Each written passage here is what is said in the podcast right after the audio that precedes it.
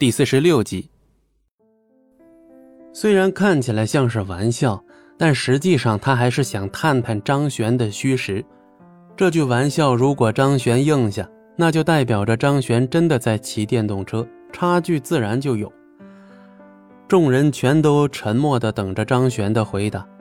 今天看来，张璇跟赵大江又要杠上了。而旁边的几个同学此时看到张璇夹菜的手腕的时候，眉毛一挑，颇为惊讶。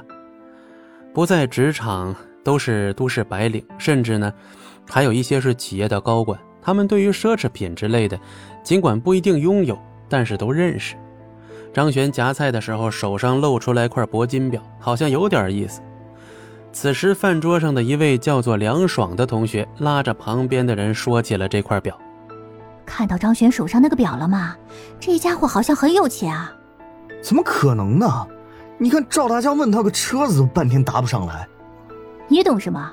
说不定人家是什么隐藏富豪，早就实现财富自由，所以才当了无业游民呢。梁爽家里很有钱，眼光自然很高。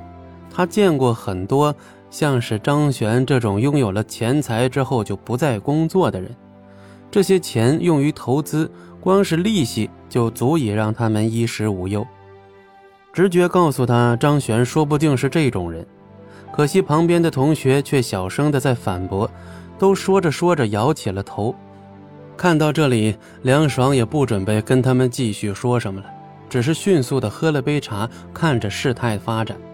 很多人都非常喜欢吃瓜的，就像张璇和赵大江之间争风吃醋的事儿，就引了很多人的目光。尽管他们都还在小声的聊天，但此时目光却有意无意的瞟向了张璇跟赵大江。哎，也就是个代步车呗。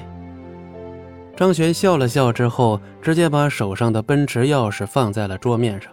赵大江张大嘴巴，有些不敢相信。不过随后他就反应了过来，张璇这种层次，就算能够买到奔驰之类的，估计也就是 A 系这种最基础的车。这是 A 还是 C 啊？这种车子是从 A 到 C，再到 E，最后才是 S。张璇是 S 级别迈巴赫，赵大江自然不懂啊，想了半天，甚至还在脑中不断的比对自己之前看过的各种车钥匙，但他一直找不到张璇这个样子的。你没见过吗？最近低端奔驰出了太多款了，我也不知道你是买的哪个呀，毕竟我是开 E 的。赵大江嘴硬得很，尽管张璇拿出来这把车钥匙让他稍微有些诧异，不过这些东西还算是在可控范围内，起码不会让他在秦岚面前丢人。看来你还是挺不懂车的。张璇笑了笑之后没有解释，但是旁边的梁爽却是笑了。哈 哈赵大江，你不认识这个车还挺正常的，这是比你那个 E 更高一级的 S 级迈巴赫。在被梁爽一语道破之后，赵大江直接愣在原地，而且整个场上所有人都在小声议论：“你这小子不是失业了吗？没工作跟不想工作不是一个意思吧？”本来张璇今天过来想整治他一番，没想到张璇还没开口呢，赵大江竟然步步紧逼，还闹出这么多事情。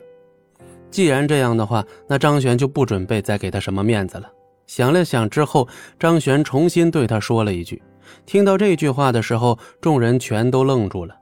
他们开始品味这句话的意思。张璇不是没工作，而是不想工作。这是什么境界呀？本集播讲完毕，感谢您的收听，我们精彩继续。